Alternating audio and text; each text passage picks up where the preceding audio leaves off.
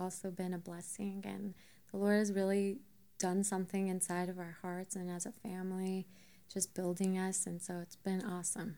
It's been awesome.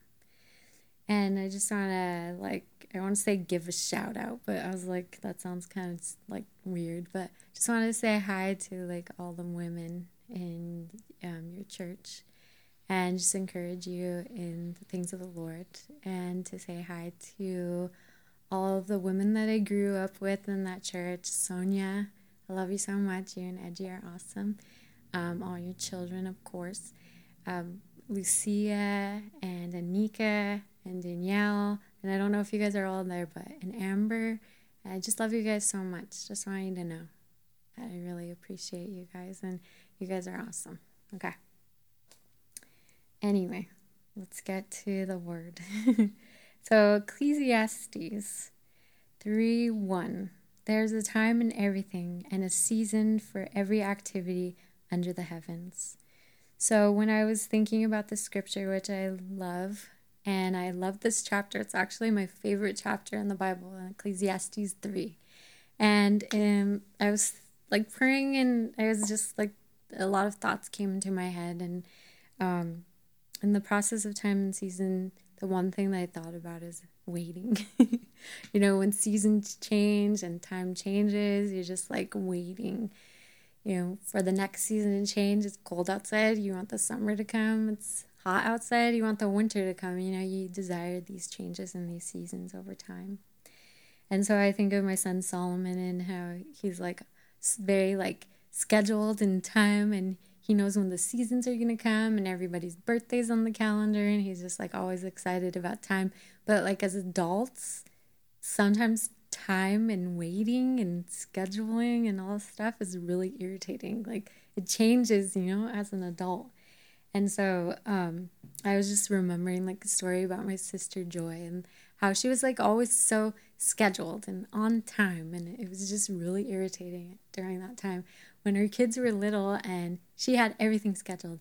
You know, my kid does this at this time, and then Naomi has this at this time, and she was just like always everywhere and very scheduled and on time. And um, I remember one time she had invited me to the mall, and she was like, "We're gonna go to the mall from 11 to uh, 1 or it was like 10 anyway it was like 11 to 1 and then she was like um, then after that, I have to go home, and then I was, and she's like running through her whole schedule with me. I'm like, okay, I don't know anybody in this world that actually schedules a time to go to the mall and a schedule a time to leave the mall besides Joy. Like, I've never met anybody like that. Anyway, she comes and she's pounding on the door, um, like 10 minutes to when we have to go to the mall because we scheduled it. And um, she's pounding on the door. So I open it and I'm like, oh my gosh, I need to go get my jacket. Hold on. So I run upstairs and she's gone when I come back down.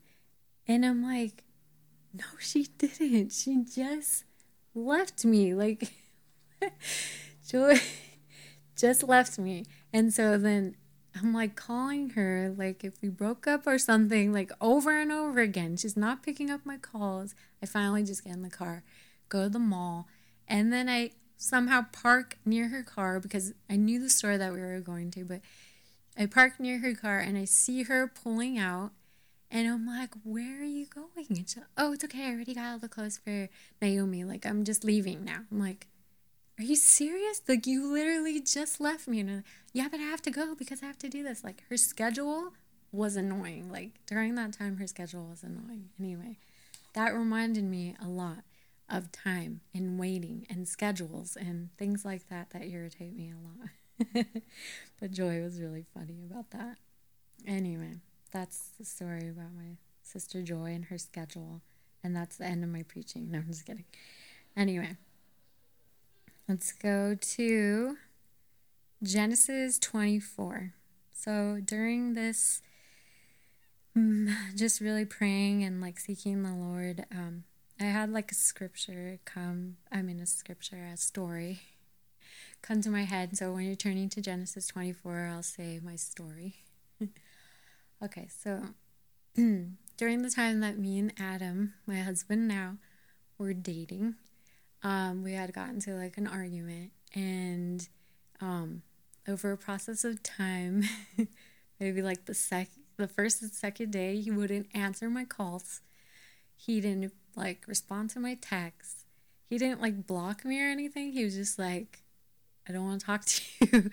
so I was like devastated. I was just like heartbroken. I knew that this was a man that the Lord put in my heart. I knew that I loved him. And so I just, I wanted to be able to know, like, is this going to continue, you know? And I just felt like in my heart, I knew that this was the man that the Lord was bringing to my heart. So I was just like, what is going on? So the second day, I'm like, just pacing my room and I just start like I, I screamed like really loud like ah!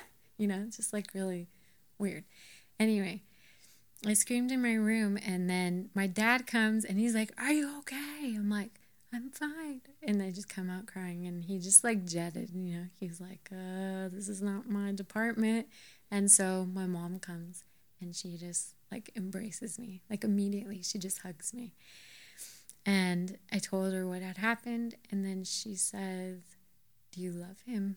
And I said, Yeah, I do. I love him.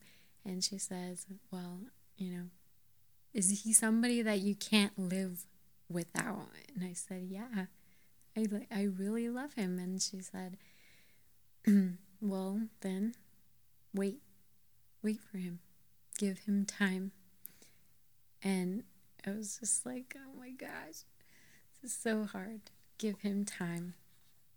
And so that time just like brought me that story that the Lord put in my heart brought me to this chapter in the Bible. The story of Isaac and Rebekah in Genesis 24. And so I'll start by reading it.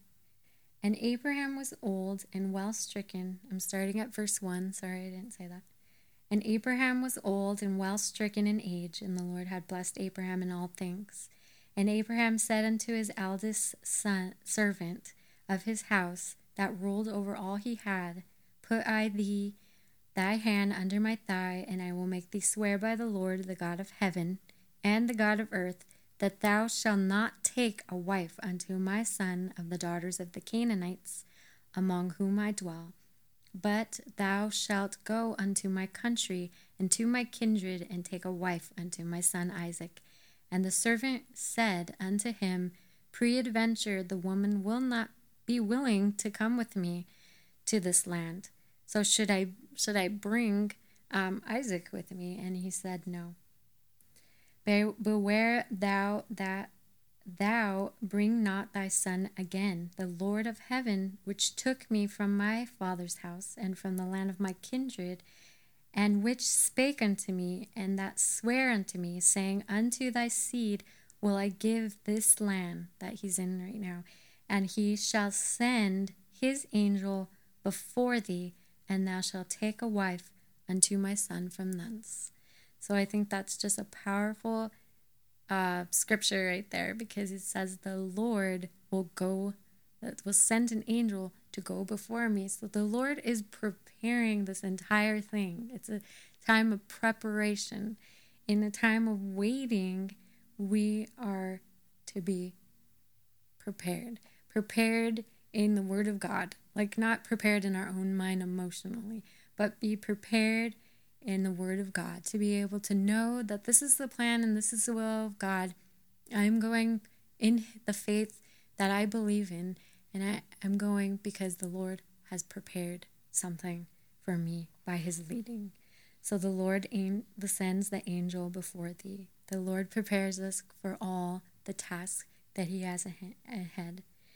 And our our task of this course requires faith and believing in that preparation, right? And that's kind of hard at times to be able to take something like when we came over here to Northern California and I had to leave my family and my friends and my church and my normal life, you know, to be able to come over here was really, really hard for me to be able to take that time of preparation and say, okay, you know, and so let's go to verse 10. And the servant took ten camels and of the camels of his master, and departed, for all the goods of his master were in his hand. And he arose and went to Mesopotamia, unto the city of Nahor. And he made his camels to kneel down with, without the city by the well water at the time of evening, even the time that women go out to draw water. So in this preparation, he is also being it's also a time of preparation and being obedient to this preparation. I mean, this is hard. Obedience is very hard. Like I said, when I came over here, it was really hard for me to leave the things that I was normal with, you know, my normal, comfortable kind of situation, to be able to come over here and sacrifice being alone at times and just, you know, just doing what the Lord had called me and my husband to do. And so then in verse 10 it says, And he took his 10 camels. Um, and then in 11 it says that he made them kneel down by the well. And then the women came out to draw water. And he said in verse, tw- in verse 12, And he said, O Lord God of my master Abraham, I pray thee, send me good sea- speed this day, and show kindness unto my master Abraham. Before, behold, I stand here by the well of water, and the daughters of the men of the city came out and draw water. And so now this master is praying in verse 14. And let it come to pass that the damsel to whom I shall say, Let down thou pitcher, I pray thee that I may drink, and she shall she she shall, say, Drink, and I will give thee camels drink also. Let the same be she that thou hast appointed for thy servant Isaac, and thereby shall I know that thou hast shown kindness unto thy master. And so now the servant, we see that he is praying. So we have this preparation, we have this obedience, and now we have this prayer coming from this servant. And in this prayer, he's like detailing it. He's saying, okay, the girl's going to come out. She's going to give me water. She's going to give my camels water. Like, this is going to be the girl, okay? And so the Lord, like, he's so awesome. Like, when we pray, it's so powerful because we'll read the next verse right now, but God is so powerful. So, in our prayer life, you know, um, um again, when we came over here to Northern California, during the first couple of months, I was like back and forth to Southern California for a while. We were like visiting the church like normal, like if we always were there. And then slowly over the years, we like couldn't go all the time. And so I was starting to feel like really lonely. You know, now um, I came over here with my daughter and my son, and then now I'm like, you know, with pregnant again with another one and then I have another one and then I'm like so lonely. You know, I just feel like I have no friends. I have nothing and you know, even during that time of quarantine like we were there was a lot of people uh, in the news of saying that, you know, are lonely and depressed and like going through all these things and when you have the Lord, you're not like that. Because when I came over here, I felt lonely at times and I met my best friend, which was Jesus. Like I just was praying and just seeking his face and like I literally felt like I was talking to somebody on my bed and laughing and like I would say things and I would laugh and then I would just feel like this overwhelming like love and support and just like comfort from the Lord. And so prayer is so powerful and if you really tap into prayer like just like the servant did, he like laid out this is what i want to happen like this is what i i mean i hope is going to happen like it wasn't telling the lord like this is what i want to happen right now. He was just like you know you've been faithful to my master abraham. Now you know show your faithfulness to me. And this is what you know i want to be able to see happen. And so if we go to verse 15 and it came to pass before he was done speaking, before he was even done praying, Rebekah came out, who was born to Bethel, son of Milcah, the wife of Nahor, Abraham's brother, and with her pitcher upon her shoulder. And the damsel was very fair, to look upon, a virgin, neither had any man known her, and she went down to the well and filled her pitcher and came up. And the servant ran to meet her, verse 17, and said, Let me, I pray thee, drink a little water of thy pitcher. And so now he's so excited. Oh my God. Okay, so in prayer, when you're asking for things and you actually see them come to pass, you're like, oh my gosh. I mean, like, literally this last week, I was like jumping in my kitchen over something that I was praying about. And I'm just like, thank you, Lord. Oh my gosh. You know, like, I can't believe this is like playing out like exactly the prayer that I was praying. Like, if you, Lord, if you desire this, open this door. Lord, if you don't desire this, shut it in my face, you know? And it's just like so awesome when you're praying and you're tapping into that power source. Like, the Lord just, like, He opens that door or He shuts it. And it's just so awesome what He does. And, you know, when you're just trusting in Him and you're just seeing His hand of preparation and obedience and you're just like in prayer and you see him do these things it's like so exciting. It's it's just so awesome. It's so awesome. So i just have to bring that out. That the servant was like so ex- excited. And she said drink my lord verse 18 sorry. And she hasted and let her down her pitcher upon her hand. He, she gave him drink and then she drew in verse 19 it says I will draw water for thy camels also until that they have done drinking. And the like camels obviously probably drink a ton of water, so that's a lot of work. And she hasted, she emptied her pitcher into the trough, and then she ran again to the well, drew well, drew water, and drew for all his camels. And the man wondered at her, and he held his peace to wit whether the Lord had made his journey prosperous or not. And it came to pass as the camels had done drinking that the man took a golden earring, a half a shekel weight, two bracelets for her hands, ten shekels weight of gold, and said, Whose daughter art thou? Tell me, I pray thee, is there room in thy father's house for us to lodge in? So now he's like, Oh my gosh, you know, this is so exciting. I came over here like expecting something in preparation. The Lord is answering prayer now. And so the the cool thing about these couple of scriptures in 17 through 23, um, Rebecca plays a big part in service. Okay, and so I wanted to bring that out to service. So Rebecca, she goes back and forth and she's like getting all this water for, you know, the camels, the 10 camels, and then the servant. And so she was serving. You know, service is so awesome. To be able to serve the Lord is awesome.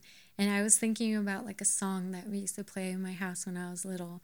And it was a, a Psalty song. I don't know if you guys ever heard of Psalty, but um, it said it, the servant goes, If you want to be great in God's kingdom, you have to be the servant of all. And it's also a scripture in Matthew 20 25. You have to be the servant of all. So when we think like we're, you know, these big shots and we're like doing all this like cool stuff, you know, we're serving inside the church, you know, we're a servant.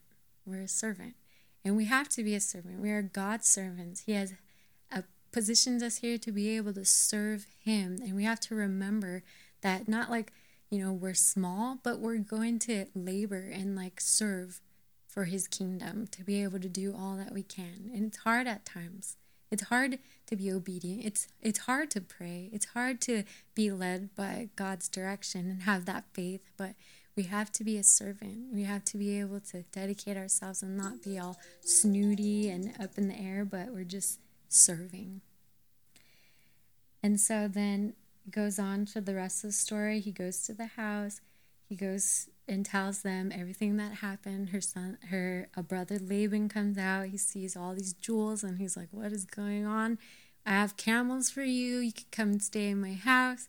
He sees, you know, the work of the Lord, and then they come and they tell him, and then um, they they basically tell him, "Who am I to argue with the fact that the Lord has already prepared all of this?" Like it's just so awesome. Like it's just so cool this story. And so the last point I want to bring out is just being thankful. And so the servant in verse 24, 26, 27, 48, and 52, he's just constantly like bowing down his head. He says he bowed down his head. He threw himself on the floor. He's just like, Lord, thank you for being faithful to my servant Abraham. Thank you for you, my master Abraham. Thank you for letting me be able to have this happen. And so he's just so thankful to the Lord.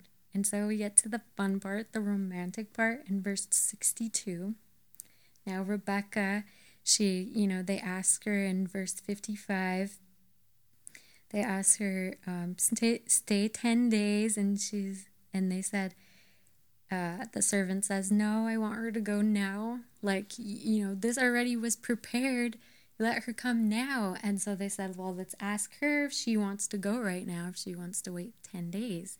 And then it says in verse 55, it says um, that her brother had asked, her brother and her mother had asked her to abide for at least 10 days after she shall go. And he said unto them, Hinder me not, seeing the Lord hath prospered my way. Send me away that I may go to my master. And they said, We'll, we'll call her and we'll ask her, and she'll tell her ourselves if she wants to go or not. And in verse 58, she says, I will go. And that's awesome. I just think that's awesome too because, you know, the Lord prepares the way. The Lord gives us that obedience, even though it's hard. The Lord has given us just that prayer life and seeking Him and being able to trust in Him. And then now we're like, see this preparation. We're, we're so thankful. And we're like, I'll go. I will go. I'm going to go. Like, I'm just going to literally get out of here and I'm going to go. Like, I'm going to trust the Lord. And that's just so awesome. And so now the romantic part. Verse 62, it says, And Isaac came from the way of the well of Lahori, for he dwelt in the south country. And Isaac went out to the field to meditate, and he lifted up his eyes, and he saw and behold, the camels were coming. And in verse 64, and Rebecca lifted up her eyes. So now they're just like matching each other's eyes. They lifted up their eyes. And that's what we have to do in the presence of the Lord. We have to trust Him for His provision, His guidance, His direction, His leading.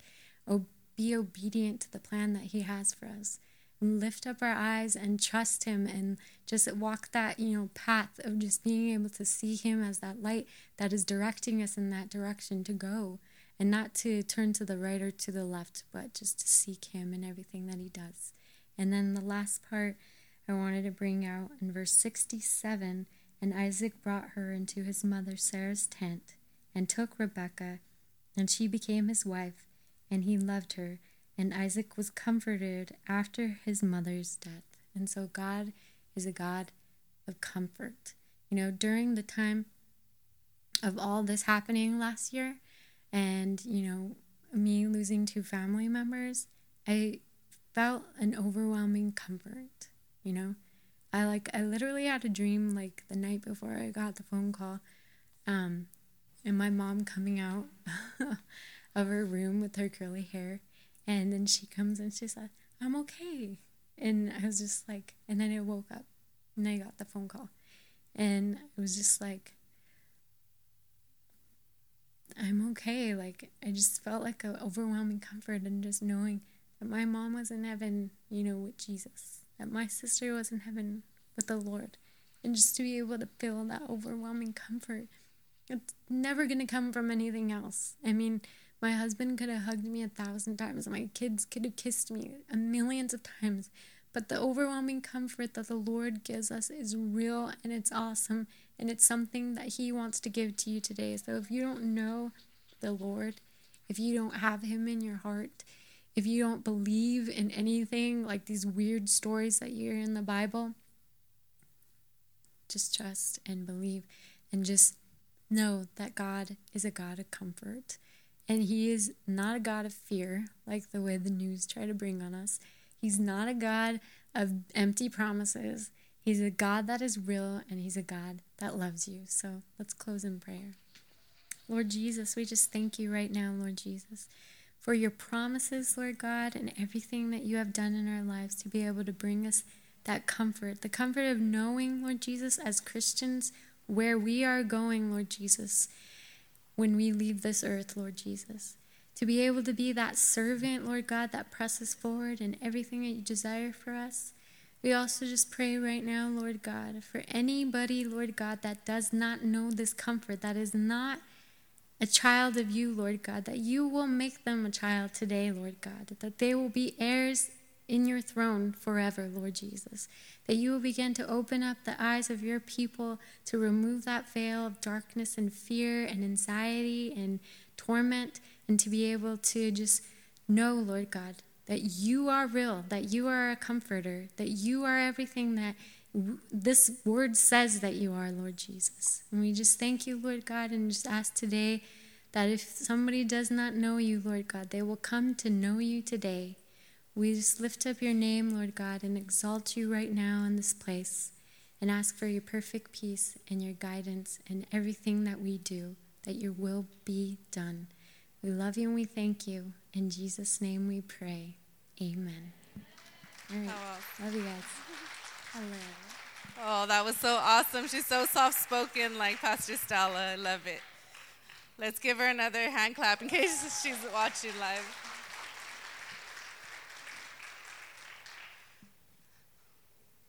Well, we got another speaker, and this is Naomi Soteo. And Naomi's been at our church since she was 12. How old are you now, Naomi? She's 27 now. But since she's been there, she's always had a servant's heart. If she was 12 years old, I could count on her more than some of the adult ladies. And I'm just so grateful for Naomi, and I know that God has a word that He put in her heart. So open up your hearts. Amen. Amen. Amen, ladies. How are you today? All right. Y'all look good today. How y'all doing? All right. My name is Naomi. Like Pastor Tony said, I've been here since I was 12. I'm 27. Don't tell anybody. Um, but this morning, oh, okay, hold on. Woo, I'm gonna breathe. I'm gonna pray because I'm gonna pray because that's what's gonna get me through this. I'm gonna pray before I even get started because I'm gonna just keep rambling. Father, in the name of Jesus, God, we just come before you this morning, God, just grateful and thankful, Father God, to be in your house on this Saturday morning, Father. I pray, Lord, that you may increase and that I may decrease, Father God. I pray, Lord, that you use me, God, as a vessel, Father. Give me a word, Father God, to speak to your women this morning, God. I pray, Lord, that every heart, mind, and ear be open, Lord, to receive you today, Father. Whether they're here on campus or watching us live, Father. I pray, Lord, that you have your way and remove every distraction, every worry, everything that's just keeping us from meeting you, Father. In Jesus' name we pray. Amen and amen. Woo! Okay, I feel better now. All right, so the title of my message this morning is Today, T O D A Y with an exclamation point at the end. Why? Because today, today, ladies, we need to step into the things of God that has for us today. We can't worry about yesterday. Yesterday was yesterday. We can't go back in time and change it. We can't. It would be so cool if we could. It would be so cool. But we can't. You know, we need to step into the things of God today. We need to live our moment and bloom because no one else is going to live our moments for it. We can't have our sisters do it. We can't have our neighbors do it. We have to do the thing that God has for us. Can someone else do it? Yeah, but God has something for you to do. So live your moment into bloom. And that's what we need to do. We need to live our moment in bloom. You know, we get sometimes as ladies, we our minds go everywhere. Especially you moms. Y'all go everywhere. Y'all thinking about every this, this, that, that. I be talking to my mom sometimes, and she just be thinking about four or five other things, and I'm like, Mom, where are you at? Like, I'm here. Where are you? And she's like, Oh, I'm thinking about Thursday. And I'm like, It's Sunday. But anyway, but we, but sometimes we forget. We lose focus of God. Sometimes we get so caught up in the world and what the world's doing and what's going on here. And, you know, this boy followed me and da da da that boy isn't going to get you into heaven, okay? That don't get caught up in what the world is doing. Don't get caught up in it because the world's only going to hurt you. It's only going to just it's going to make you feel good for a second, for a moment, but God is forever. It, it like you know, we have to remember who God is. God is the one who got us out of our loneliest and our lowest points. God is the one who pulled us out from rock bottoms. How many of you have ever been at a rock bottom where you just felt like, man, this is it, this is me? Like there's nowhere to go. But God is the one who reached down. He said, No, daughter, this is, I got you. We're gonna pull you out of this because I have something bigger and better and greater for you. So, and I'm just gonna say. We need, we, so many people miss out on their blessings because they are more focused on what the world is doing rather than what God is doing more focused on what their tabloids are saying or what their horoscope is saying and not reading God's word, not getting into prayer, not getting your one on one time with God.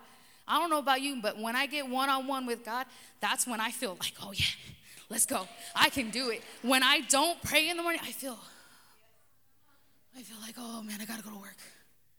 I got to get there. But when I wake up in the morning, I thank God for giving me another day. That's when I wake up, I'm like, yeah, get out my way, devil. You ain't got time for day. Uh uh-uh, uh you better get up out. But in order to live our moment into bloom, number one, we need to focus on today. You know, we spend a lot of time on what happened yesterday. Like I said, it is what it is. Yesterday was yesterday. We can't go back, we can't change it. It reminds me of this a couple years ago in Sunday school, we taught um, the power of the tongue and the power of your words. And I did this uh, like lesson, and I gave each kid a tube of toothpaste. I told them, I give you 15 seconds squeeze out as much as you can. Squeeze, squeeze, squeeze, squeeze. As much. Don't worry about the mess, just squeeze it out. And they were like, all right, let's go. And they went and they made a mess everywhere. It's all over their hands. And I gave them a spoon. And I said, now, I'm going to give you 30 seconds, double the amount of time I gave you to scoop it back in. And they looked at me like, They said, Teacher Naomi, what do you mean put it back in? And I said, just scoop it back in. Like, I was like, don't worry about the mess. Just try to get it back in. And they were like, okay. I was like, I'm gonna give you 30 seconds. 30 seconds on the clock. They went and they were there and they were scooping. They were scooping and it was getting everywhere. And they were like, I made a mess. And I was like, that's exactly with our words. If we're not careful with what we're saying, if we're not careful what, what's behind the meaning of our words, you're just gonna create this big old mess and it's gonna be hard to clean up. So we need to worry about what we're saying and what we're doing. Why? Because people are hearing us, people see us. Even though those little eyes that are watching you, your younger siblings, your younger cousins, sisters, brothers, neighbors, whatever it is, they're watching you. We can't go back and fix, but what we can do is we can repent. We can ask God for forgiveness and we can say, God, I'm sorry for saying that. I know I shouldn't have, but yet I still said it. Why? I don't know, but I still said it. I don't know. It, I should. I should. I knew I shouldn't have, but I did. But God forgive me, and that's just how good God is. God's gonna forgive you. You just need to ask for forgiveness. You know, our past. Our past is our past. You know, our. You, but we need to grow from it. We can't just keep it holding us back. It's another thing to remember, like that's who I used to be. It's okay to remember I was that person. It's okay to remember I came out of that. It's okay to remember who you were because now you can reflect like, I'm not that anymore. I'm not that broken-hearted person. I'm not that beaten and defeated and liar and cheater. I'm not that anymore. Why? Because I'm a new person. I'm a new creation. I am a princess. I am royalty. Where I'm not that nobody. I'm a somebody. We're victorious, we're overcomers. A changed person, a changed woman, a changed teen. You know, you don't have to be an adult to glorify God. You don't have to be, you know, a pastor's wife or a minister to give God glory. Day one, thank you, Jesus, for waking me up this morning. Ask for forgiveness. Thank you, Jesus, for forgiving me. Just little things like that. You don't have to be all like Jesus and uh, and yelling. You just, Jesus, me and you, God, that's it. Why? Because God's the one who's going to help you. God's the one's going to get you through it. The world is only going to be, you know, the world's there, you know. But now, as far as tomorrow, turn with me to Matthew chapter 6, verse 34. If I can get there. Matthew chapter 6, verse 34. Yeah. And it says, uh, the Word of God says, Therefore, do not worry about tomorrow, for tomorrow will worry about itself. Each day has enough trouble of its own. You know, tomorrow isn't promised to any of us. Tomorrow isn't promised to any of us, and, and we can God can come back for his church tonight while we're sleeping. And, you know, we go to glory in heaven. But what are you doing today to glorify God? Are you wasting it on worrying about something that you can't go back and change? Are you more focused on that problem of yesterday, last week, last month, last year, last whatever, last season? Are you more focused on that or are you more focused on what God's doing with you today? You know, a lot of people worry about yesterday and not about today. And, you know, like I said, tomorrow isn't promised. God could come back for his church tonight, and you wasted a whole day not glorifying Him and worrying about a problem that we can't fix. I know as ladies, we like, we try to do fix everything. We like to be, no, no, no, no, no, it's broken, super glue it, pray for it, tape it, duct tape it, wrap it up, saran wrap it, and it's good. If you close one eye, you lean to the left, you might be all right. All right? That's us as ladies. Like, come on. Like, I've seen my mother do some crazy stuff with some crazy glue. And I'm like, how did you do this? She's like, I don't know, just glue it. it must be a mom thing, so maybe I don't understand until I become a mom. Lord, in your timing. Um, but just like the verse says, you know, each day has enough trouble. You know, deal with today first. Deal, worry about today. Yeah, it's worry about today because you know, just take it day by day, day by day. Okay, God, I woke up this morning. I'm gonna glorify you today, and I'm gonna do what you need me to do today. Okay. Then next day, oh, wake up in the morning. Thank you, Jesus. I woke up another day. Lord, what do you have for me? Lord, what do you need me to do? Now, don't get me wrong. It's okay to plan ahead, like joy. plan ahead. I don't know exactly time frame, like 11 to 3. We're going to be here, and then we're gone, and we're going to eat here and do this. I don't know about all that. But it's okay to plan ahead, like, okay, like I know Monday, my mom has a doctor's appointment. I need to put gas in the car before we leave because my mom's appointment's early. I'm not going to try to wake up at 7 o'clock in the morning to go get gas. Stuff like that, that's great. But when it controls your whole day and you're just more focused on that day than God, that's when it becomes an issue. That's when you're just you're taking your eyes off of God and you're putting your eyes on your problem. Your eyes are on that situation, on that issue. Again, that boy, leave him alone. God will bring him. God will bring him. When? I don't know, but he, God's bringing him. you know, but are you using today to share your, a word to other people? Are you using today to share a word of encouragement to your sisters? Are you using today to share your testimony? Or are you more keeping your eyes off of God and on the world? Like I said before, the world's only going to give you that moment, that small, tiny little bit of moment of joy, of happiness. But God, God's going to fill that void forever. Every time, every time. Uh, number two, everything happens for a reason. I know it sounds like a cliche. Oh, everything happens for a reason. It does. Let me tell you why. Our main verse for this morning is Ecclesiastes 3 1. And it says, a little bookmark. It says, Everything happens in this world happens at the time God chooses. Chooses. Chose? Chooses. Chooses. Um, you know that, you know, that cliche saying, everything happens for a reason. Yeah, God's reason, not ours. I, we may not understand it. We may not understand what's going on. We don't understand what God's doing. But that's where our faith and our trust in Him need to kick in. That's where you need to be able to say, God, I don't know what this is. I don't know what that is. But you do. You know the reason for it. And I'm just to trust you. I'm to walk in it. I'm to say, all right, God, whatever it is you have for me, you need to walk in it. I don't know what it is.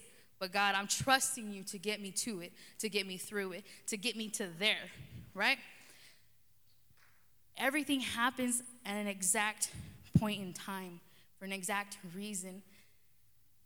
Why you went through that trial, that storm, that heartache, that pain, the loss, whatever it is that you faced, especially in 2020, last year was Jesus. It was a year. Even 2021 has been a little crazy. But God knows exactly what He's doing, and we just need to trust in Him. As uh, it sounds simple, it is just trust. I know it's hard because in the world we want to be like, oh, you ain't gonna trust nobody. It's me and myself, and I got my back. And you know, no, man. When when you are a woman of God, we trust in the Lord, not the world. I trust me. I when I was 16, 17, I went through that trip. And I was like, why am I here? Why am I here at 7 o'clock in the morning? Service doesn't start till 10. Why am I here? Uh, amen. I heard that. But God knows exactly what He was doing. God was building me. It wasn't just for my parents, because my dad was a head usher, or he still is, but it wasn't just for him to be there early and open the doors and turn the AC on, because back in the day, the AC, whew, it was hot. But I was just like, man, what I was doing? God was building me. God was preparing me so that way when I was in head, charge of a ministry, I knew like, oh, before service, I need to be here way before everybody else and get this stuff prepared. It's the little things like that. Asking you to be here early for ministry isn't just oh, so that way everything is. It's to help us. Because one day you may be that ministry leader. Maybe you may be the one taking care of it. Not your leader, it's gonna be you. It's it's training, it's things to help us to help us bloom.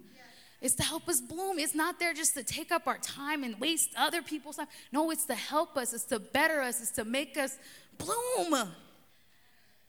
You know, Proverbs 3 5 is the verse that we all know. We trust in the Lord with all your heart and lean not on your own understanding. It doesn't say part of it, it doesn't say just a little corner of it. It says all of it. We need to trust in the Lord with all of our hearts. Why? Because everything that we have was because God gave it to us. God's the one who blessed us with it. The world didn't give it to you. Like, as the world is, let the world be the world. Let that be that. The things that we go through isn't just from us learn, it's from others to learn from. The things that we go through is our testimony to share to other sisters, to other people. To so, like, you know what, you know, I saw that sister and she was battling and she shared her testimony and she went through trial after trial, pain after pain, but look at her. She's still standing, she's still doing, she's still believing. And if she can do it, I can do it. If they can get through it, I can get through it. But how did they do it? With God. They ran to God and not the world. They ran to the Father. They ran to Him and said, God, I don't know what I'm doing anymore. God, I feel broken. God, I feel this. God, I feel confused. I'm angry. I'm mad. I'm upset. I'm heartbroken. I'm sad. But God says, Daughter, I got you. I got you. It's okay. It's going to be all right. I know it's hard. I know you may not understand it, but God has got you. And He's going to get you through it. If, if God can do it for your neighbor, God's going to do it for you. Amen? You know, when I was when I was 12, when I first came into the church, I thought we were going to be gone after the year.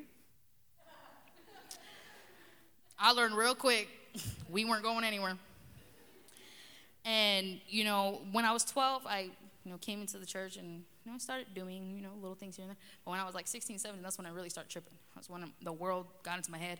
And I was like, why am I here? Like, I want to go hang out with my friends on a Saturday night and spend the night at their house Sunday morning. That wasn't an option in my household. Why? Because my mother was like, no, you're coming to church on Sunday. There, she was like, I can go pick you up. And I was like, no, I, no, mom. And she was like, she's all, then you can't go. And I'm all, got you, Gina. Got you, mom. I'm grateful for my mother. I'm grateful for my mom. Don't get me wrong. I'm, i love my mom. I love her. I love her. I love her. I love her. And I'm grateful for her. Because if she wasn't so like, no, you're coming to church. No, you're coming to church. Where would I be now? I, I probably wouldn't be here. But because my mother, our moms, our moms, they may be crazy. They may be out there. But our mom, the things that our parents and our mothers are doing for is to love us and to help us. It's not to be a burden on us, it's to help us. Because my mom has taught me so many things. Not just my, my mom, mom, but my spiritual mother, my Pastor Sonia. She's taught me so much. I'm blessed to say I still have my mom. Some may not. But that's what our pastoras are for. Those are our spiritual mamas right there. Those are the ones who are going to take care of them and be like, all right, come on, don't worry about it. I got you. Even if you are older than them, it doesn't matter. That's your mom right there. They're gonna teach you things. Pastor Tony taught me some stuff, and I was like, wait, what? How do you, wait, what? And I'm just, I, Pastor loves using coupons, and my love for coupons came from her. All I'm saying is, oh, buy one, get one? Got a coupon for it. 50% off? Got a coupon. And how? All these apps. She'd be like, oh, download this app coupon every time. You get a coupon for signing up. And I'm just like, how do you know these things? And she's like, I don't know, I just look them up. And I told, show my mom thing. I was like, hey, Pastor Sonia, show me this app, download it. Go get your 50% off coupon, woman. but I know, I know, uh, trusting in Him, it sounds a lot easier said than done. You know, like I said, you know, we just need to let God be God. And, you know, if He needs to cut people out of our lives and He's cut that boy out of your life, then well, bye, Felicia. So, gotta go.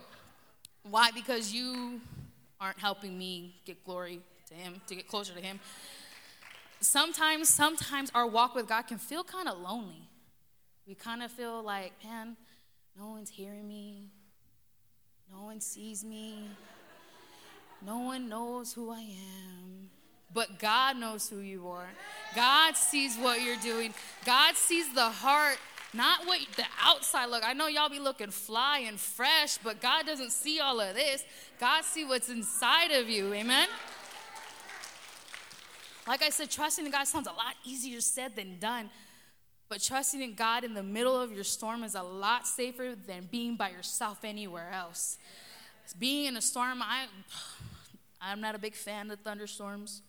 I'm, but I rather, I'd rather be in the middle of that storm with God on my side than be in that by myself, because the world is gonna throw things at you left and right, and you're just gonna be like, oh nope, God's got me. Whoop, God's got me. And whoop, God's got me. You can't, devil, you can't touch this. Why? Because God got me.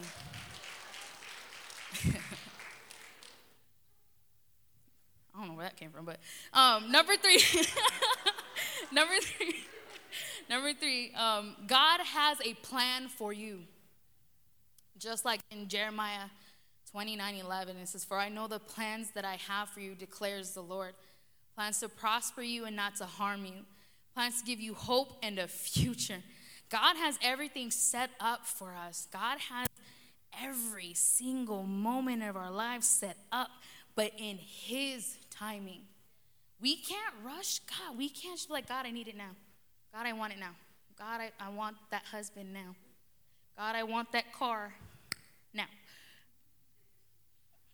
A lot of people want to rush God, they want to rush Him that's just gonna burn you later. God's be like, oh, you want it now? Okay, there it is. And then you go and you burn it. You mess it up. Like if you waited another week, another day, another year, it would have been fine. But no, it's my money. I need it now.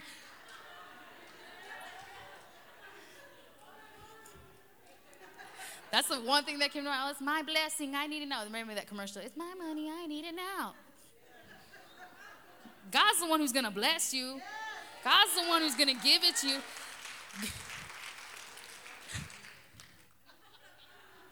I have that jingle stuck in my head now. Oh, Jesus. But everybody, everybody, everybody wants the blessing, but give me, give me, give me now, give me this, give me that. But nobody wants to wait for it anymore. Like my pastor always says, everybody lives in a microwave world now. Instant burritos, instant ramen. I mean, nothing wrong with them. But everybody wants something now, now, now, now sometimes we need a little patience and when God's doing stuff in our lives. You know, everything happens in a season for a reason. It's not because, like, oh, because I need it. No, it's because God says, oh, you're ready? All right, let's go. God, oh, you're ready? All right, let's go. It's not because it's it's not because oh, because sometimes God has us doing stuff like me today. Me? Who? Me? God has us doing things that's to step you out of your comfort zone. And this is out of my comfort zone. I'm used to teaching kids, babies. I recently just started teaching youth, so that's a little different. They're, they're a whole different vibe than they're. Jesus help them because, whoo. But, and then for you teens, you young ladies, you young girls, God has a plan for you. You know, stop trying to be like the world. Stop trying to fit into that mold. You're not going to fit in it. Why? Because our mold is shaped like God. And our mold has a crown on it. Remember who our father is. Our father is a king, and we, we ladies, are royalty. We're not just some part of the world. We may live in it, but we're not of it. We're like I've seen a lot of, a lot of girls who I grew up with, who were in youth with me back in the day, who aren't serving God anymore. Why? Because they wanted more of the world than they wanted God. They wanted to be Instagram famous. They wanted to be YouTube famous. Okay, that's cool and all, but what are you doing on that platform? Are you glorifying God or are you glorifying the world on that? Don't get me wrong. Like, if you want to be an influencer, you want to, you know, be on Instagram and YouTube and, you know, and, you know, whether it's your business or, you know, you have a blog, but what are you posting about? What are you talking about? It may seem harmless. They may just think, oh, it's just the new fashion, it's a new thing. But what's the meaning behind it? Like that, that one music video that came out. Oh, Jesus. I Y'all know what I'm talking about. Y'all know what I'm talking about. if our world, if our world wants to be like that, like a cowboy, wants to be like that, Jesus, we need to pray for our world. Because the enemy is coming in from left and the right, and he's going to try to distract you. Be like, hey, I'm over here. The enemy's going to be like, hey, over here, over here. Hello, that ain't me. and then the enemy's going to be like, hey, over here, over here. You're not a dog, okay? Don't be distracted by over there. Focus on who God is and what he's doing for you. God is always with you. He will never leave you. He is always with you, even when you feel like down and out and you're just like laying on the floor, just like, I can't do this anymore. I'm by myself. I'm all lonely. No, God is with you. God is always with you. Don't think that you can hide from God because you can't. I've tried. It ain't going to happen. It ain't going to work. It, he's going to find you and be like, oh, Naomi, that's where you were. He's all, he's all, that's a good hiding spot, but it ain't work. Come on. I'm like, okay, God, okay. I'm grateful that he went and got me out. He, he left the 99 for the one for a reason. He didn't just leave you. He didn't just be like, oh, you left? You left? You're gone? Okay. No, he said, no, come on. He said, he said, y'all, y'all all right? Y'all okay? So you, come on. You know, God's always going to leave the 99 for the one. God has a plan for you, a plan to prosper you. Prosper means to make successful, to grow, to bloom. He wants us to bloom and to grow. He doesn't want to hurt us. He does. God has a promise for each and every single one of us in here. And those of you watching online, He has a promise for us. You know, and when, when, when God gives you that promise, hold on to it. Hold on to it because that right there, sometimes when you feel like that's all you have, you have that promise to look forward to. It may not happen today, it may not happen tomorrow, maybe not even next month, but you know it's going to happen in God's timing. You know it's going to happen. So when you're feeling, you know, down and out and you feel like, man, I can't do this, remember that promise God gave you. Your family is coming. Your brothers are coming. Your sisters are coming. Your parents are coming. Hold on to that promise. Hold on to it. Because sometimes when you, it's just like you're, I'm just like, God, I don't, what am I doing anymore? I feel like I'm stuck. But I'm not going to stop. Why? Because I have family that still needs to come. I have family that still needs to know you, Lord. I have family who's too stubborn and hard headed who don't get it. I, they need to come. They hear it, but they're not getting it. I have that promise and I'm holding on to it. Ladies, hold on to your promises. Hold on to that promise. Your kids may be driving you crazy today, but that's not forever. It's just a season. My mother bit me in the butt a couple times as a teenager tried to give her attitude. She said, Who are you? I said, Nobody, mom.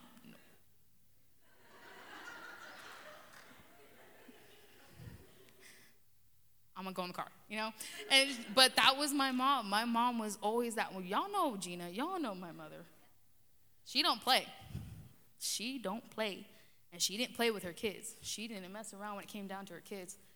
Even her ministries and things that God had promised her, she don't play. She'd be like, oh, you she may be, you know, right now she just had a procedure on her foot, and she's in, she. That's why she's not here today, because um, it's swelling and there's all kinds of stuff. But you know, it's healing though. That's the thing though. It's healing. It may look bad, but it's healing.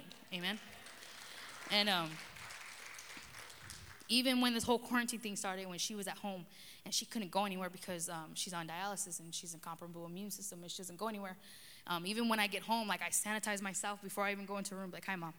You know why? Because if I brought something into the house, oh, mm, we gonna fight. Okay. But we need to hold on to those promises. And like I said, when my mom was feeling, you know, low and she felt lonely because she was in the house by herself, but she got into her word and she was strengthening herself in that way. She may not be physically strong enough to go outside and go, but she's reading her word and she's getting into the things of God, and that's strengthening her. That's giving her hope. That's giving her encouragement so that when, when she does come back to the church, she can be that light and just share to other sisters. She can be that example, be like, yeah, I was literally down and out couldn't go nowhere, quarantine, you know, I can't do it anymore. But God did it. Remember, when you feel tired and now God has a promise for you. God has something for you. What is it? Don't know. But you'll know. You'll know. You'll get a call. You'll be in prayer, and God's gonna be like, oh, this is it. And you're just like, oh, that's what that was. That's what that trial was for. That's what that struggle was for, was to get me here to do this for you. Don't let the enemy steal what God has for you. Don't don't let him steal the things that God has set aside for you. Don't lose focus on God because your path is here. Your path is here. And there may be a little speed bump, a little curve, a little this, but for the most part, you know God's got you. You know God's got you. But when you're in the world, there are things coming left and right at you. You don't know what that was. You don't know who that was. But they were just coming. But God, God is the one who's going to protect you. God's the one who's going to guide you. God has something for each and every one of us. And if you've been saved for a minute, don't worry about it. Don't worry about it. God has a plan for each and every one of us. And you feel like you haven't done really anything for God, don't worry about it. Just like Queen Esther, she was chosen for a certain time. And that brings me to key number four. It says, We are chosen to do something for God at a certain time. So Esther 4:14 it says 4:14. It says, "For if you remain silent at this time, relief and deliverance for the Jews will arise from another place. But you and your fam- you and your father's family will perish, and you and who knows but that you have come to the royal place for such a time as this." So this was Mordecai talking to Esther. He said, "Hey, listen up." He said, "Listen up." He said, "Either you know, you can stay there, you can sit there, look all beautiful, look all cute, and be quiet. He's all, and then help will come from somewhere else. Someone else will step in and do it. He's all, but you and your family, you're gonna get, you're gonna go through it. You're gonna get hit left and right. He's all, you're, I ain't even gonna lie to you. He said, but for some reason, for some reason, you were chosen to be here. Ladies, we are all chosen to be here. We are chosen to do something for God at a certain time. You know, our pastor always says it takes time to make a woman God. It just doesn't take forever. It just takes time. He didn't say he doesn't say an hour, doesn't say a day. It just says it takes time. What's time? An hour, minute, days, weeks, years. There you go. Thank you. but we were all, you know, so, but God didn't create Esther's beauty just so she can be living a life of luxury and living in palaces and, you know, being catered to. No.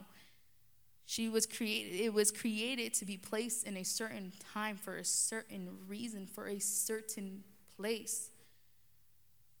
Because because God knew the king had certain, you know, likes. And she, cre- she was created for a certain time. We're all created for a certain time. Don't feel like, oh, I haven't done anything for God. I haven't done anything. No, it's okay. It's okay. Because it's a certain time. We're all part of it. We're all part of God's great plan. It's just when moments. It's just like, all right, sister, you can go ahead. Daughter, go ahead. Right there. All right, you that plan, that plan. He has everything lined up. It's just waiting, being patient. I know for some of us, being patient is a hard thing, but being patient is gonna get you blessings. Okay, being patient and waiting and just sticking it out, just like, all right, God, I don't know what it is, but I'm waiting. I'm waiting, I'm waiting. And then finally, when that blessing comes, like, oh, that's what it was for. Got you, God. I get it. You know, but when God gives you, when God gives you that go, when God says like, this is it, this is this is your time, this is part of your plan. Is, you're going, you have to be ready, you have to be on it, you have to go for it. When Pastor Sonia called me and asked if I wanted to speak, and I said, yeah. I said, yeah, yeah. And did my heart fall to my stomach? Absolutely. I know, but Pastor Sonia, thank you for giving me like three weeks in advance. thank you because the last time I got the day of. But I ain't mad about it. I ain't mad about it, okay? It just gave me a little more time to prepare myself. Did, but was I gonna back out from her? Was I gonna call her an hour later, like, you know, Pastor Tony, I can't do it? No. Why? Because I was chosen for a certain time. I was chosen to do something. And I'll be closing with this. Every day, remind yourself focus on God and not the world. Focus on Him. Focus on God. And remember that everything happens for a reason. I know it's a cliche, I know it sounds funny, but remember, God has a reason for it. And lastly, and that we are all chosen for a certain time. Amen? What you're doing now isn't, you know, you're right now, especially because of quarantine and COVID, you know, we're all not in ministry like normal. But take this time. What are you doing to prepare yourself for when we do open back up? Are you preparing for when kids' ministry starts up again? Are you preparing yourself when greeters will open up again? You know, altar call workers, are you preparing that again? Or are you just sitting there on Facebook seeing what the world is doing? Or are you opening up your word and getting into it? Preparing yourself for your time. Amen? With that being said, ladies, thank you for having me, speaking to you. Uh, and ladies, let's give a round welcome, hand of applause for our very own Pastor Sonia. Thank you, Naomi. Good word, Naomi. She works with the youth, so I love her little stories that she says, or illustrations. Well, ladies, let's just open up in prayer. Father, we just come before you right now, Lord. I just pray right now, God. You see the woman's hearts, God. You know exactly what they need, Lord. I pray, God, that you would just touch every void right now, God. I pray, God, as the word comes forth, God, that they would get something, God, from you, God. That it's not just us speaking, God, but that you, God, you want them to feel your presence. You want them to feel your touch, oh God. I just pray right now that your Holy Spirit would just lead me and guide me, Lord. Let your presence be in this place, Lord. Break every yoke and every chain and every shackle and every demonic force in this house right now in the name of Jesus. Father, I pray for the minds of these ladies, God, that they would have the mind of Christ, Lord. Touch them now, God. Touch them now, Lord. Break every yoke of bondage right now in the name of Jesus. Break every stronghold, every depression, every anxiety. We command it to flee out of these ladies. They are women of God, they are chosen by God, they are strong women. Devil, get out right now in the name of Jesus Christ. This is God's house, and these are his ladies. Peace on these minds right now, Lord. Peace, God. Hope, God. Strength right now in the name of Jesus. Amen. Well, if you don't know me, I'm Pastor Edgy's wife, the handsome guy in the back over there. And I have three children. My son Edgy, he's 20, my handsome boy. And I have my beautiful daughter Celeste, 17, my little rascal, but I love her. Um, and then I have my 12 year old Bella, which is, she's sweet and sour at this time because she's a pre-tween, but she's my little Bella.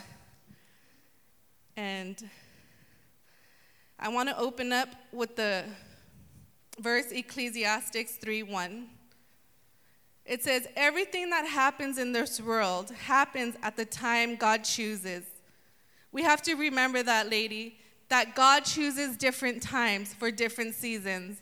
And that's what we've been hearing is in Ecclesiastics. Right now we're living in a pandemic. We're living in a time where the world may make you feel uncertain. How many before the pandemic wanted more time with their family? They were too busy. Oh, Lord, give me more time with my family, Lord. I just want to cook for them. I just want to clean for them. Then the pandemic hit. And you guys are wishing that the pandemic didn't hit. You're like, God, I was just kidding, Lord. You had to become so many different roles. You might felt like it was too much to bear. God, where are you? But like when we read in Ecclesiastics God chooses a time for everything. God knows what we're going through. He's not in a panic, He's not overwhelmed. Things happen that are out of our control, but they're not out of God's control. It just re- want to remind you, ladies, regardless of what you're going through, God is still with us. We have to live in the moment. Definition of living in the moment. In the present moment, no longer worrying about what happened in the past and not fearing what will happen in the future. It means enjoying what's happening now and living for today. I feel like the pandemic tried to rob God's women of that. Some ladies can't live in the moment right now. You guys are like, like in those straight jackets. And God doesn't want you to live like that. God is a God of freedom and peace. He said, I did not give you a spirit of fear, but a power of love and of a sound mind. That's the enemy. We got to remember that is not who God is. We got to talk to ourselves and remind ourselves what the Word of God says. I believe God wants His ladies to live in our moment and bloom. He knew that we were going to be born at this exact time. He knew we were going to be part of this history. Let's turn to Proverbs 31 25. It says, She is clothed with strength and dignity, and she laughs without fear of the future. That's who the virtuous woman is. She is clothed with strength and dignity, and she laughs without fear of the future. This virtuous woman lives, lived in the moment. She wasn't sitting around crying, worrying, thinking about the future. You know why? Because she knew that God was in charge that God is the mighty one and that He was with her and He would take care of her family. Ladies, we need to be that type of virtuous woman and remember who God is. I see we're all dressed nice. I see that some of us eat a little extra good. God's taking care of us. We have to remind ourselves that. My point number one is live your moment and bloom in God. Let's take a look at two sisters, Mary and Martha. Let's turn to Luke 10 38 42. It says, As Jesus and his disciples were on their way, he came to a village where a woman named Martha opened her home to him. She had a sister called Mary who sat at the Lord's feet listening to what he said. But Martha was distracted by all the preparations that had to be made. She came to him and asked, Lord, don't you care that my sister has left me to do the work by myself? Tell her to help me. Martha, Martha, the Lord answered, You are worried and upset about many things, but few things are needed, or indeed only one. Mary has chosen what is better, and it will not be taken away from her. So you see here, there's two sisters, and they're Mexican because their names are Mary and Martha. I'm just kidding. But really, the most important person that they would ever encounter was at their house in their presence. Just imagine, I'm picturing it like Pastor Ruben is strolling through Riverside with his entourage, his disciples, and their car broke down in front of my house and he says, Hey, Sonia, can we come in for a while? I'm not going to say no, Pastor, stay outside, sit on the patio. Well, that's what happened to Mary and Martha. Jesus didn't say, Hey, Luke, go text Mary and Martha. They didn't have phones back then. See if they're available to open up their house to us. We need a place to rest. Again, just imagine. If that happened and Jesus was there or your pastor was there, you would be ecstatic. You would be shocked. You would, might be nervous, but you would be excited. Of course, you would offer to help. And you're like, Yes, come in. Come in, Pastor. She was like, Come in, Jesus. Come in, Jesus.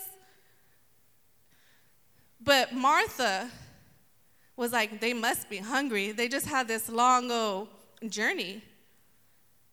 She didn't open up a pack of mac and cheese. She didn't go, oh, let me go see what flavor top ramen. Jesus, do you want uh, Oriental or beef? No, right? She was like, man, Jesus is here. So she was probably running around frantically. She was like, oh my gosh, I gotta make Jesus something good. He's here, Jesus is here. So I could just picture her getting the beans ready. Oh man, I gotta make salsa. Do I got tomatoes? Let me make him some salsa. Oh, we gotta make him some carne asada. She's so excited. Jesus is here. But she had no warning. Just like we had no warning when the pandemic hit. How many of you ladies were out there running around looking for TP and Lysol and food and all that stuff? So just imagine Martha in her house. Oh my gosh, let me get this food ready. Let me get this food ready. How you guys were at the stores. We're like, Jesus, next time, can you please give us a heads up so we can have enough TP, Jesus, please. But they were caught off guard. Mary and Martha were caught off guard. Like some of us, I could picture Martha, like I said, cooking and getting everything ready. And then we see Mary, her sister, was in the living room hanging out with Jesus and the disciples. Like, I'm a Jesus, I'm a Jesus. And Martha's over there like, I'm making bean salsa, running around all sweaty. But Mary was over here having a blast. She was Jesus.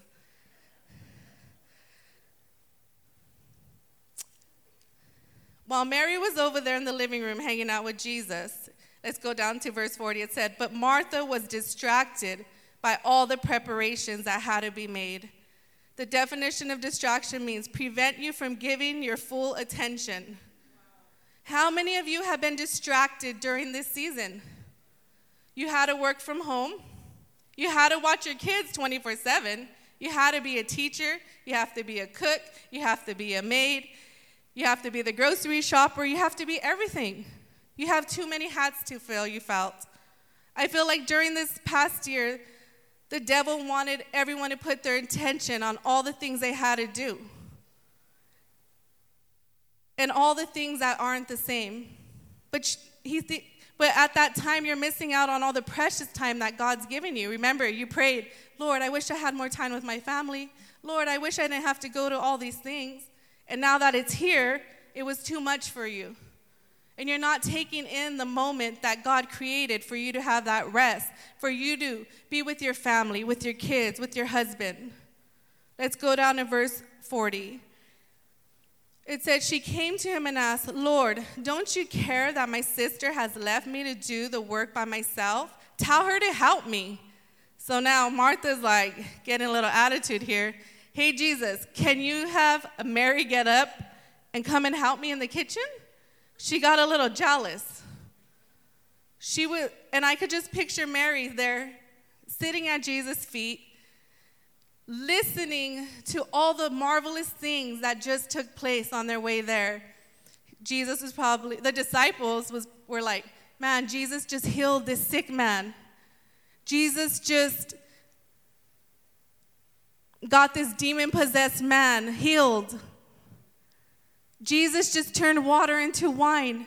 Jesus just fed the multitudes with, with only a couple of fish and a couple of loaves of bread. Well, Mary was taking in all the goodness of who Jesus is. Martha was over there slaving over the stove. And she was so upset. But how often would she have the opportunity to have Jesus in her home to herself? Mary was like, Jesus, the Messiah, is sitting here in my house.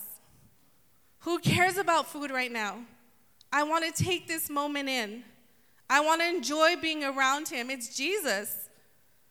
How many of you are caught up in your uncertainties and all your distractions and all the hustle and bustle? You want life to go back to how it was when this is an opportunity, a moment you could be using to get closer to Jesus.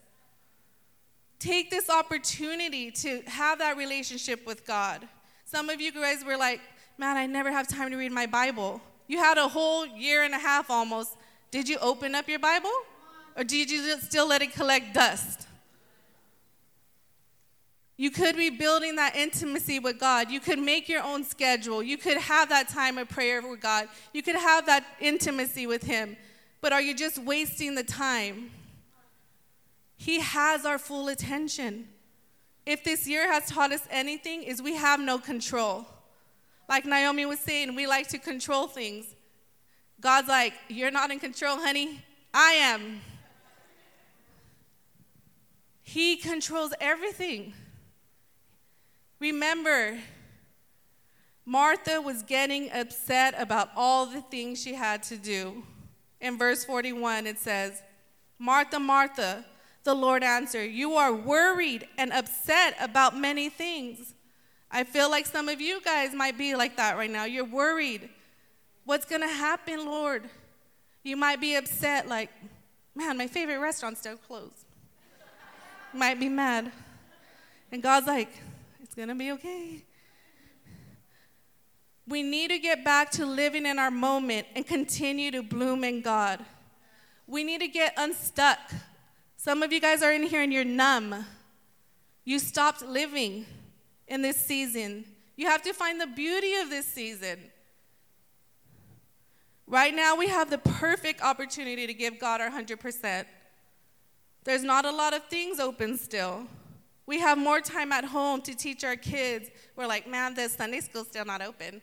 Well, you're their mother, you teach them. You don't need the Sunday school to teach your children. When the pandemic hit, I started making women lessons for me and my girls. I was like, I'm gonna teach them the ladies in the Bible. I don't want them not to know who strong women in the Bible are.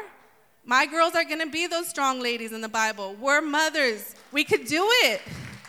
We're their number one teachers. Too many of us are waiting for everything to get back to normal. But some of our normal lives before the pandemic didn't have Jesus at the center of it. Why would you want to go back to that normal when it was really bad? And you ask God for this extra space and time. Right now, we have our opportunity to get back to who God wants us to be. We can't look backwards. We can't be like, it was better back then, like the Israelites. It was better back then, God. We had onions and cucumber, and He was trying to take them into the promised land. Stop looking backward and look forward, or you're going to miss out. God has so much more for you, ladies, but it's going to take you putting Him first again. Yesterday was our 17 year anniversary that we got sent out.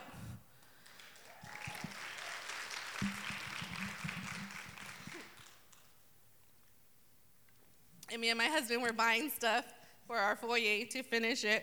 And we're like, we're still hustling, huh, baby? It's 17 years and we're still hustling for Jesus. I was only 24 years old when we got sent out, and we only had been married four years. And I'm looking at people that are married four years, and I'm like, oh my gosh, no wonder why I was nuts. And I was like, God, why me? I can't do this. I, w- I was like, I'm not even qualified for this job, Lord. But he's like, Yes, you are. Just do it. He'll change you, He'll mold you, He'll make you that woman of God He called you to be. It just takes obedience. Come with your imperfections, it doesn't matter. God's not worried about that. He's worried about our heart. Does that girl have a heart that wants to please me? Or does she just care about herself? That's why He chose Mary. He looked at her heart. She was only 16 years old. So it doesn't matter what age you are. God's looking at your heart. If you want to do something for Him, He'll use you. But don't be like when they ask you to be used, oh, I can't right now. I got to go take my son to um, his sports game. Oh, I can't right now. I got to go to the market. You ask God to use you, and He's trying to use you, and now you don't got time for Him. And then you get sad when someone else is is raising up in the ministry, that's because they're available. That's because their heart wants to do what God called them to do. They're not caught up in the world. Over these 17 years, when we drove up to our house, yesterday we have a nice house, thank the Lord, He gave it to us.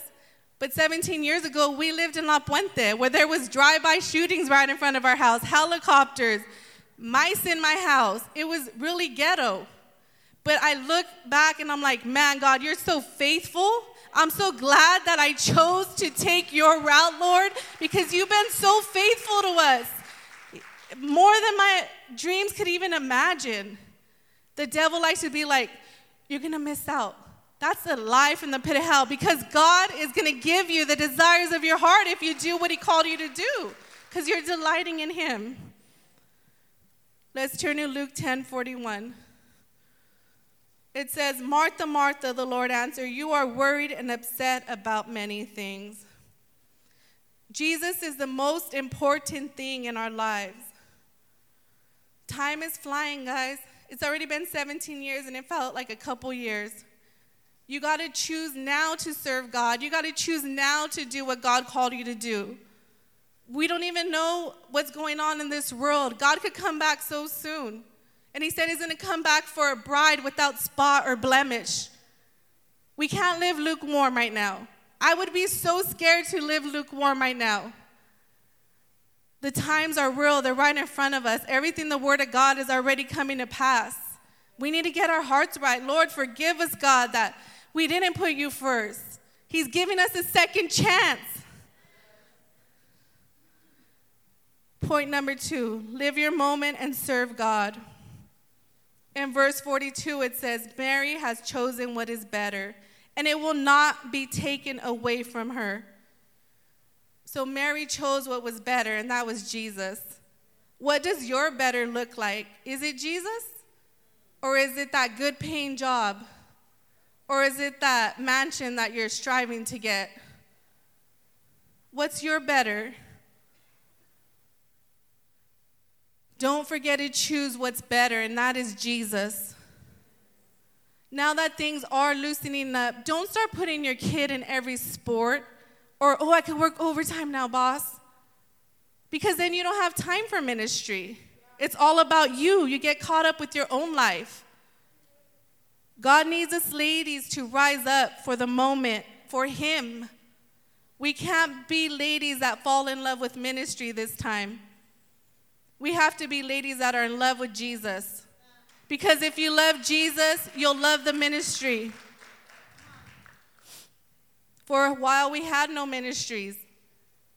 You guys got a big, long break, so get to moving. Be grateful that you get to be used again. Be grateful that we're still here. If we love Jesus, we'll love ministry.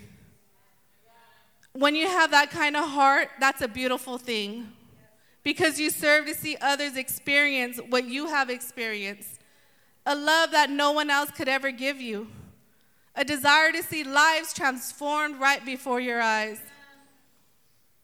I believe that's what Mary was experiencing. Jesus and his disciples sitting there talking about the healings they saw, about the lives that were being transformed. She was in awe. Are you still in awe of God's power? Are you still in awe of Jesus' power? Or do we just take it for granted? While Martha was forgetting the most important thing while serving Jesus, and he was right in front of her. God's been right in front of us this whole time, guys. We were never alone. Jesus has been with us this whole time. It's up to us to want to seek his face more, to want to feel his presence more. Don't get caught up in serving your ministry, but serve the Savior. It's a relationship with Christ. It doesn't just mean at church, it means at home. We're serving our husbands, we're serving our kids, we serve at work, we serve elderly parents, some of you. We can't treat others badly. We have to do things unto the Lord. In Colossians 3:23, let's turn there.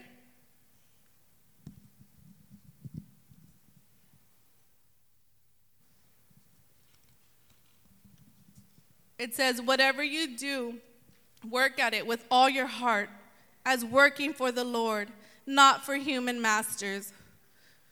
When you get back into ministry, remember that. I'm doing this for the Lord. I'm not doing it for my pastor. I'm not doing it for my pastora. I'm doing it for the Lord. Count it an honor and a privilege. Man, God, thank you for letting the churches open back up, God. Thank you for letting us gather again, God. I just want to be used by you, God. It's a privilege and an honor. My Pastor Ruben always taught us that. It's a privilege and an honor to serve the Lord. Pastor Stella always taught us that. It's a privilege and an honor to serve the Lord. The Bible teaches us it's a privilege and an honor to serve the Lord. It's not about all the ministries you're in charge of running around frantically. Oh my gosh, I gotta do this, I gotta do that. That's why you need to get here and pray before you get into ministry. You gotta get your Jesus fix. Or else you're just to be like Martha, preparing, preparing, preparing, and not getting your heart right. You need your Jesus fix, ladies, so you could serve with a good attitude. It's about serving our churches, our homes with a servant's heart, honoring God, putting Him first to serve well, not forgetting why we serve, not forgetting to have the one on one time with Jesus, not just here at church, but at home. Remember, we were once lost and miserable, hopeless, but Jesus set us free. You might be feeling that right now, but Jesus is going to set you free in the name of Jesus right now.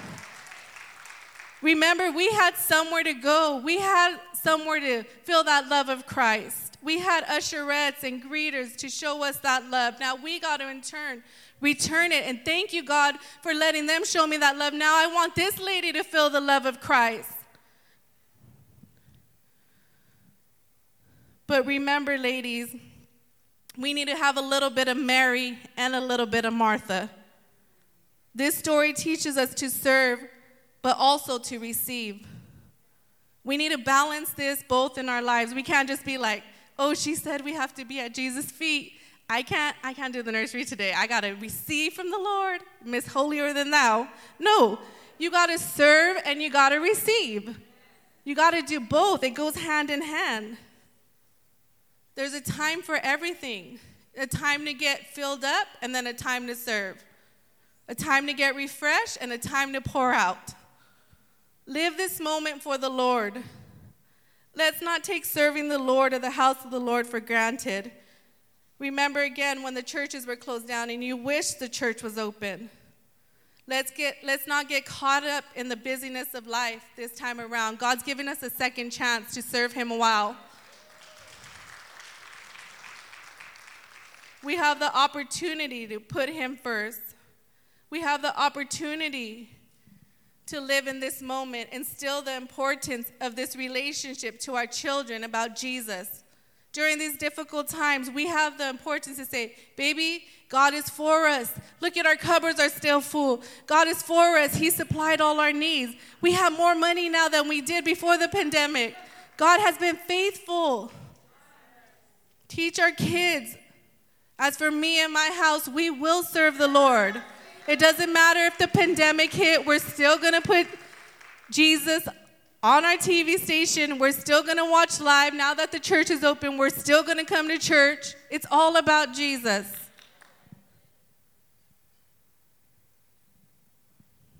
Let's turn to Psalms 37 4. This is one of my favorite scriptures. It says, Delight yourselves in the Lord, and he will give you the desires of your heart. That's what we need to be teaching our kids. Delight yourself in the Lord. When you delight yourself in the Lord, He's going to give you the desires of your heart. I've seen God give me so many desires. And even to the littlest to the biggest, I'm like, God, you did that for me, that little simple thing that I thought was nothing. He's like, yes, because He loves us. He wants to do things for us, He wants our heart's desires to be fulfilled.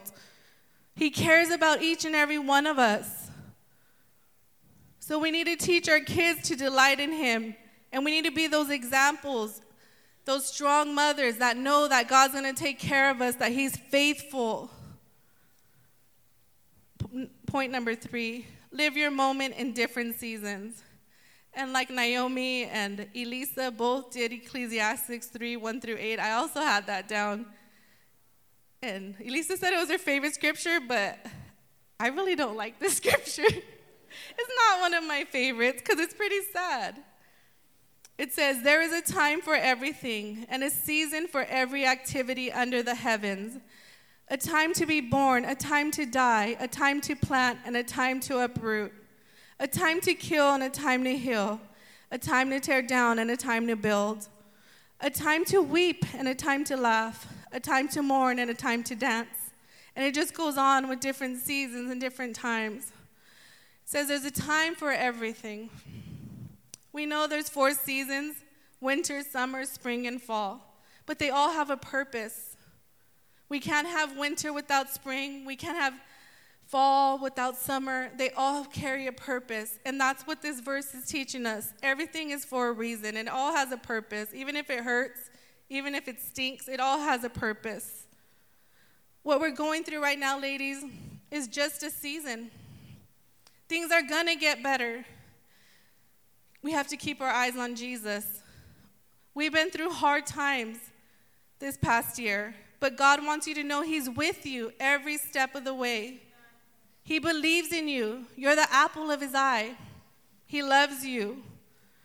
We've experienced a big loss this past year. Our beautiful Pastor Stella.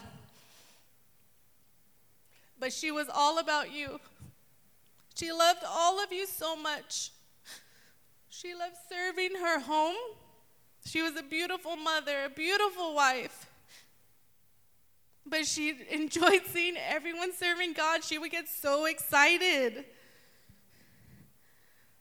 The days before Pastor Stella passed away, I had re- started reading Deuteronomy.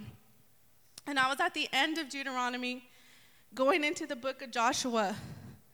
And at that time, she had already been in the hospital a month. And this time around, when I'm reading Deuteronomy, the ending, in Joshua, I start crying because that story becomes a reality. Remember Moses, he was leaving, but he was giving Joshua instructions. So this time, my beautiful pastora's in the hospital, and this story is real because she passed away the next morning or my mentor, my spiritual mama, my cheerleader. The list could go on and on. She's just beautiful in every way. But all I can remember through the tears was Joshua 1 7 through 9. Let's turn there.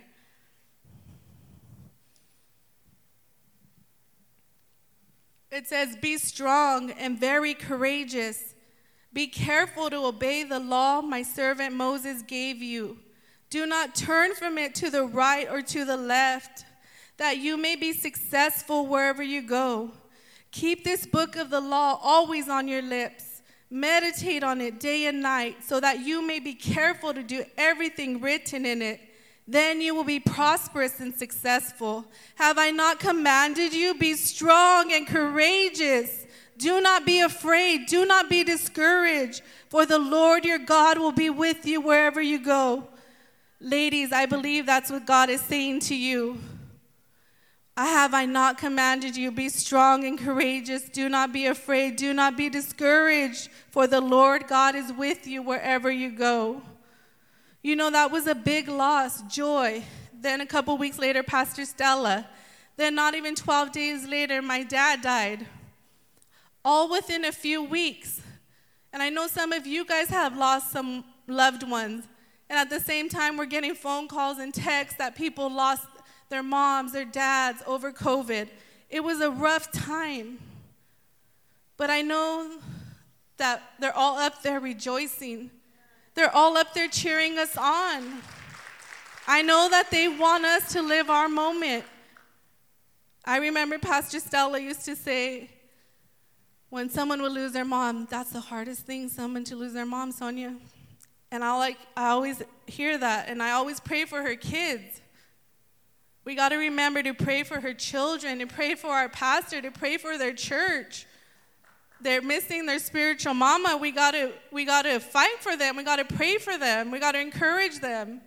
But I know that they would want us to all live our moment. Live it for Jesus. Us here at Living Word, ladies, we're Pastor Stella's legacy. She was always smiling. She was that virtuous woman. She loved everyone. She, she loved Pastor. She would take care of him so well. She's taught me so, so many things. She loved her kids, her grandkids, her in laws. She loved all of us. If you'd never met her, she loved you too. She prayed you in already. That's why you're here. Even people that treated her badly or talked bad about her and Pastor, she still loved them. We would be in the car with her, and she's like, Oh, so and so text me. And I'll be like, Pastor Stella, let me borrow your phone real quick. Let me delete their number. What the heck? You still talk to them? You know, I have a little mean side too. I'm not all. But I wouldn't delete them. I would just be tripping out. Like, that's crazy. Like, how does she still talk to them? They said all this stuff, but she loved them. She loved everybody. But when they messed with my pastors, I was like, oh, no, no, no. Let me delete that, Pastor Stella, please. Me and Laura. Des is the loving one. Me and Laura are like, Pastor Stella, we're to go punch that girl out. She's like, she'll just smile, like, we're all know we're serious. and Des is just like, you girls are crazy. I'm to pray for you guys. and Chella, too. Crazy Chella. But Pastor Stella liked us rowdy girls. And then she had to have the sweet one, so she had to balance. but we are her legacy, and we have to be strong and courageous during these times. The other day, one of the girls had left the home, and she has been with us like six years. And I was like, okay, bye, like, have a good life. But then I remembered Pastor Stella. And one of her daughters was like, when I want to be mean, I have to pull out that inner Stella. And I was like, I have to pull out that inner Stella this week, Lord. Let me text this girl. So I text this girl. I was like, We love you. Come back. You know, and that's who Pastor Stella is. She didn't care what you did, she just wants to know that you're okay. She just wants to know that you're serving the Lord. And that's the kind of ladies we need to be. We need to be forgiving and loving. And who cares what they said? Who cares if they hurt us? We just want to see them make it. Remember, God is with us. In this season, we're going to have to be strong. In our losses as believer, believers, we lost loved ones. Some people may have lost jobs. You lost the normalcy. Your kids might be acting up right now. This is where we have to be strong in everything we know as women of God. We're still to go through our emotions. We're still to have times where we weep. I'm not saying hold it in and be strong. No, let it out, cry it out. But let God give you that peace. Let God give you that strength. It says in Psalms 34 18, the Lord is close to the brokenhearted. It says in Psalm 56 8, He keeps track of all my sorrows. He puts my tears in, the, in a bottle. God cares for each and every one of you guys. Don't think you're doing this life all by yourself. You're not. So feel the emotions you feel, but get strength from the Lord. Remember, God is with us. And I know if you've ever texted Pastor Stella, anything you would go through, she would always text back, God is with you. And that's all she had to say. She didn't need to give me this big old lecture. I was like, oh my gosh, God is with me. Yes, God is with me. I could do this. Remember, God is with you. We need to get our strength from the Lord. Remember when David was in the cave, he had to encourage himself. He was going through something. We need to encourage ourselves. We need to get in the Word. The Word will encourage you. When you want to get in that pity party of depression, you got to pray it out. You got to read.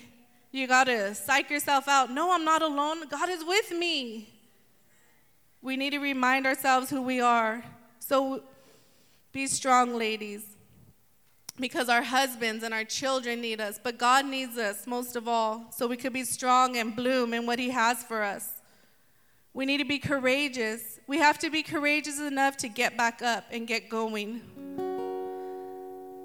Some of us lost our spiritual courage in this season, but we got to wake up, ladies. God needs you, your family needs you.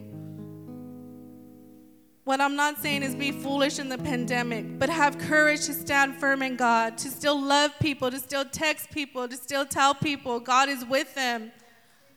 Courage gives you back your voice, your purpose, your boldness in Christ. We must live our moment and be courageous in it. God needs courageous women in this season, women that are not afraid to show the power of God.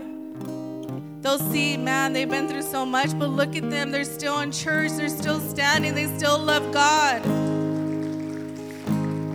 As we stand, let's remember to stand strong and be courageous in this season. Because remember, God is with us. So live in our moment in God so we can serve God and make it through the seasons with God. I know you guys heard a lot of different sermons, and hopefully something ministered to you this morning. But we have to, for the Living Word, we have to continue reaching, teaching, mending, sending. We have to carry on the legacy of Pastor Stella. We know she's alive, and we can just keep on carrying on her legacy and do what she's taught us. We have the good news. We have the hope. We have Jesus bow our heads and begin to worship this morning. And if there's any of you in here that don't know Jesus and you feel hopeless and you feel lost and you feel confused, I just want you to repeat this prayer. Say, Jesus, come into my heart. Forgive me of all my sins. I know I'm a sinner, Lord. I need you. I accept you. Forgive me of all my sins.